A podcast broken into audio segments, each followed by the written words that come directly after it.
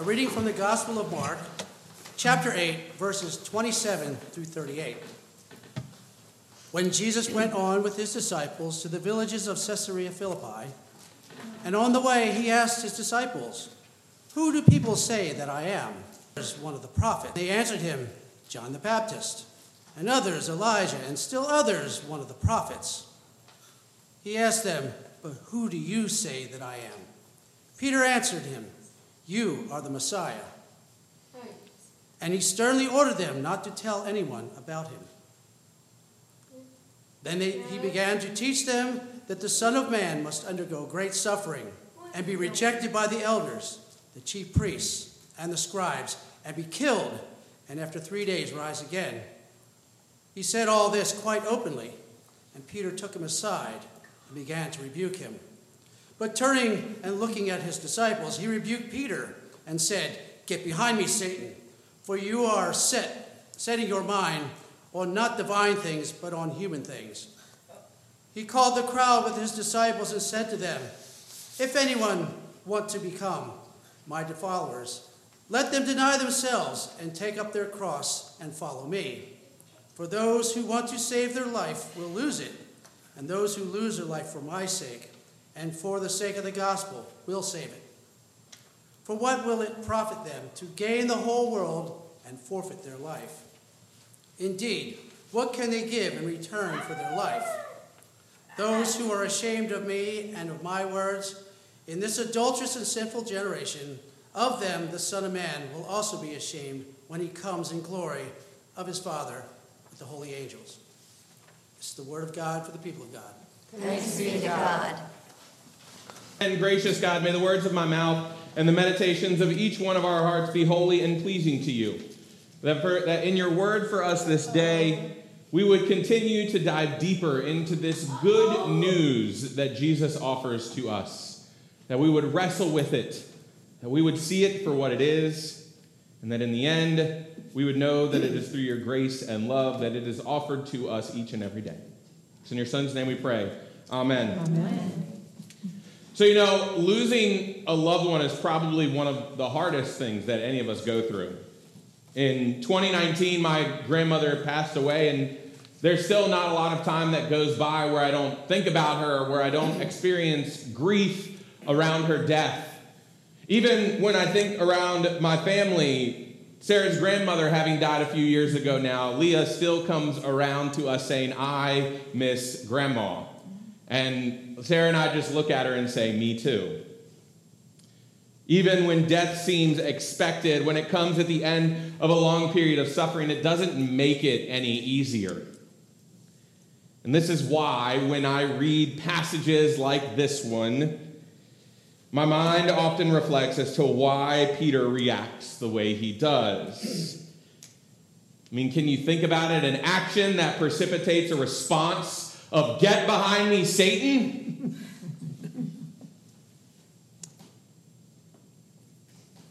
I mean, we see Jesus' response as he finishes up in, in verse 33. Right? We see it come through, and we see an almost wish that that wasn't the reaction that was offered. But thinking about it in the essence of our faith, can any of us blame Peter? Can any of us even blame Jesus for his response, knowing what Jesus, who Jesus is meant to be? Peter rebukes Jesus for who, for not for who he is, but because of what Jesus says he has to do in order to fulfill the good news. That's why I added the front part. The lectionary actually begins at verse 31, where Jesus starts telling his disciples. But I think that that opening part really begins to help us to understand more deeply Peter's response in this text because Peter, yes, Peter knows who Jesus is. He has no problem stating that Christ is the Messiah. However, that does not negate Peter's view on who Jesus is for him.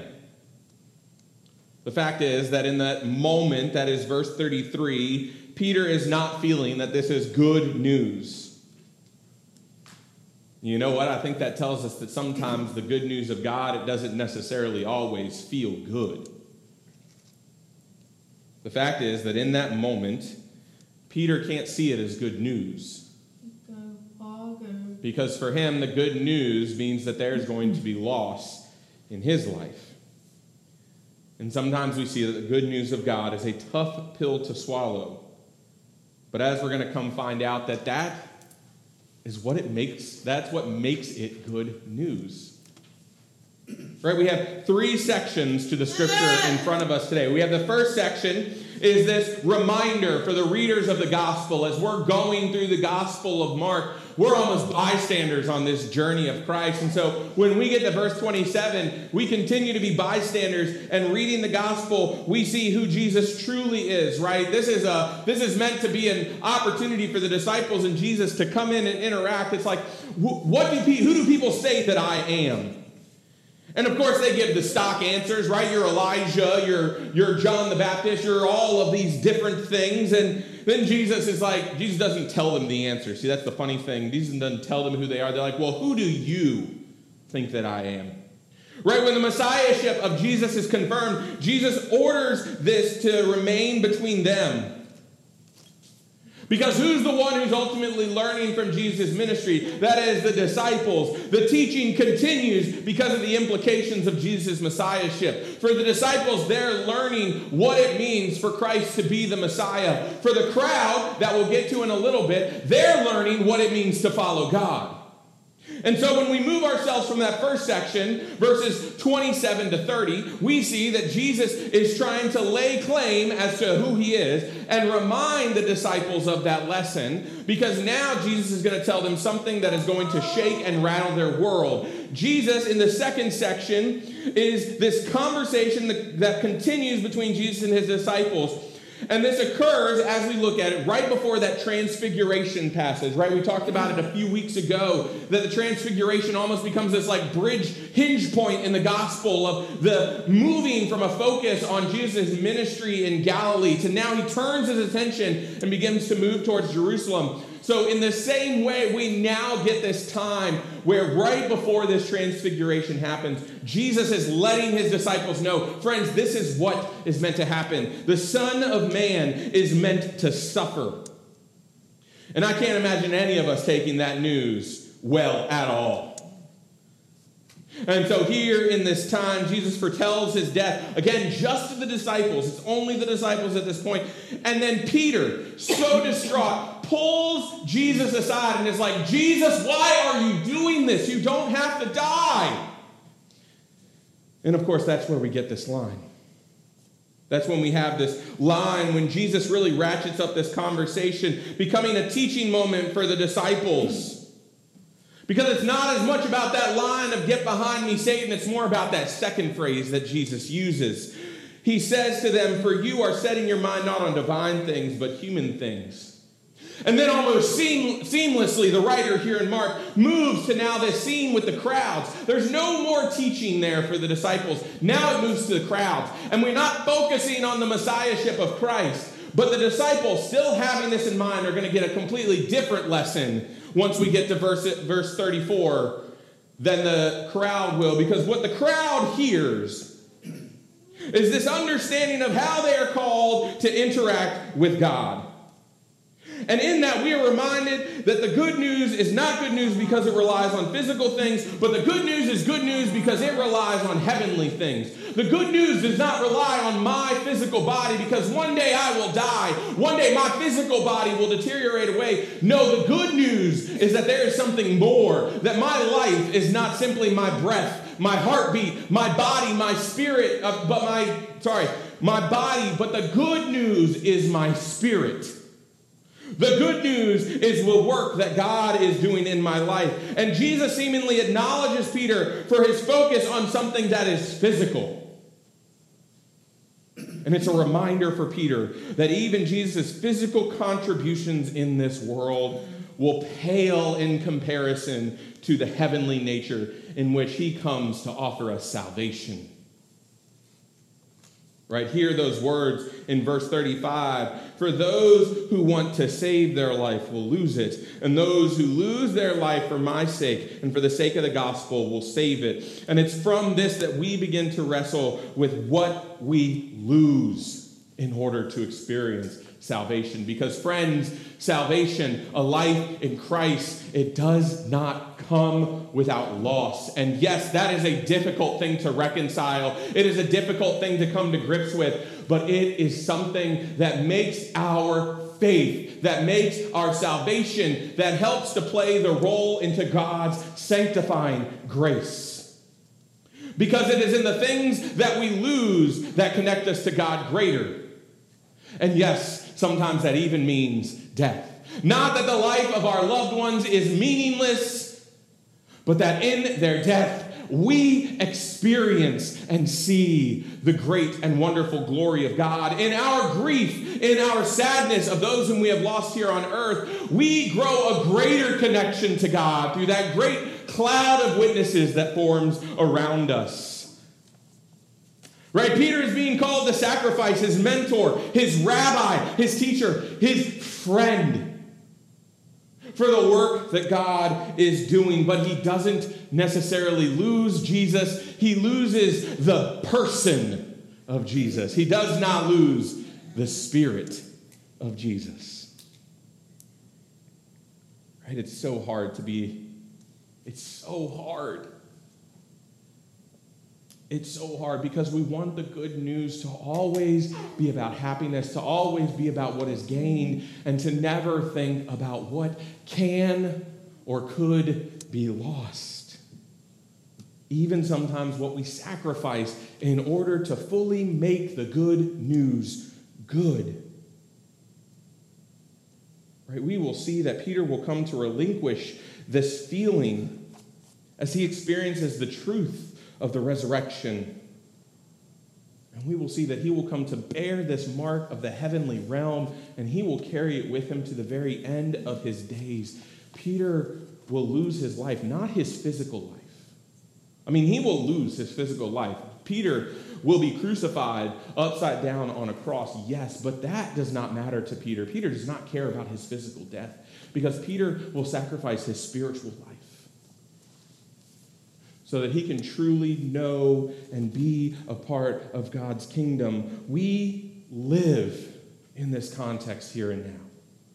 We live in this place where we experience God's kingdom all around us, right? Christ ushered in this time where God's kingdom is both a present reality as well as a hope for promised resurrection. And yet we live in this time where God's kingdom is present all around us and we gather together and we praise God, and yet there is still work to do because that, that little feeling of the kingdom that we get when we are gathered together here, it is just a portion of it. And Christ asks us to go so much further as we continue down this path. Good news offers us, offers us the opportunity to remove the things from our personal lives that stand between us and God. Right? I wholly believe this. God never leaves or forsakes us. God will never leave you. Know that. Understand that. Truly and fully believe that. When we feel lost without God, this may be a, a, hot take here. When we feel lost without God, I believe that it's us. We are the ones building the barriers. We are the ones building the walls. We are the ones putting things between us and God. And this time of Lent, as we reflect on the good news, it leaves us an opportunity to reflect on what are those walls that we build. Right? This is eh, we're not building the 360. There are holes where God is getting in. But the fact is is God does not want to come through those holes. God wants the access to us. God wants to be a part of our life. God wants to be there. God wants to perfect us. God wants to work within us. And that is the good news. We remain firm in God's kingdom and we seek the ways to continue to fulfill this work that was started in Christ. It's good because it transforms. It is meant to make humanity better because it does not focus on the physical. It takes what is physical, it takes this human body, it takes the resources that we have, it takes everything that is around us, and it asks the question what is God calling me to do with this? What is God calling me to do with this body? What is God calling me to do with this community? What is God calling me to do with with anything? What is God calling me to do with, with money? What is God calling me to do with land? What is God calling me to do with X, Y, Z? It lives and exists. The good news is how God transforms this idea of physical and calls us to think more on the spiritual. And it plays off the spiritual and the heavenly when we realize that the perfect nature of love that exists in this heavenly realm, the perfect relationship we can have with God, the perfect nature of grace the perfect nature of peace, they all live and exist not as a physical, but as a spiritual. They exist as an idea that we seek to share, to show, to live for others. When we realize this, it is something that transforms. It doesn't just transform us, right? We, we talk about our own physical, spiritual transformation. And call me ignorant to the time, to the to the state and nature of our world, but I truly believe, truly believe that when we focus, when we live, when we exist in that perfect, complete, heavenly nature of God, that our world can be a better place. That everything that surrounds us can be better. Our friendships, all of our relationships, even with people that we disagree with. When I say disagree, I mean sometimes vehemently disagree with. We may feel at opposite ends of the spectrum, and yet the good news is that we are all created in God's image. That we all live and exist in a world where God loves each and every one of us. And we, as faithful Christians, believe that when we take up that, that spiritual, when we set our mind on the spiritual things of God, great and amazing works can be done. And so I call us as we as we move forward, right? We, we look at a lesson like this, and again, we, we think to ourselves, like, what is so good? We know what's good about Christ dying, right? I mean, we because we know how the story ends. And Sometimes that comes from a place of privilege. But place yourselves in that place. This does not seem like good news, and yet it becomes good news by the works of Christ. And it comes even at a point where Christ has to completely and totally humble one of his disciples to get them to focus on these spiritual things, to show the way in nature in which we lose this, this life. Again, not this physical life. I don't have to lose this person, this body, but I lose the things that I want. I lose the things that I think I need to have so that I can focus on ways that God calls us to be together. And so, again, we're in Lent. Like, this is a time of deep reflection. And so, I'm asking you to kind of go deep in this time as you, you know, spend time with God this week. Is, is like, really, like, what is God's purpose for you? Because that's where it starts, right? Peter is meant to be this next step in engaging Christ in the world. But Christ, Peter cannot take that step unless he experiences the good news. And then we ask, what is standing in our way? What's in our way of really fulfilling that way in nature of God? And what do you need to lose in order to live more fully in, into your salvation? Amen. Amen.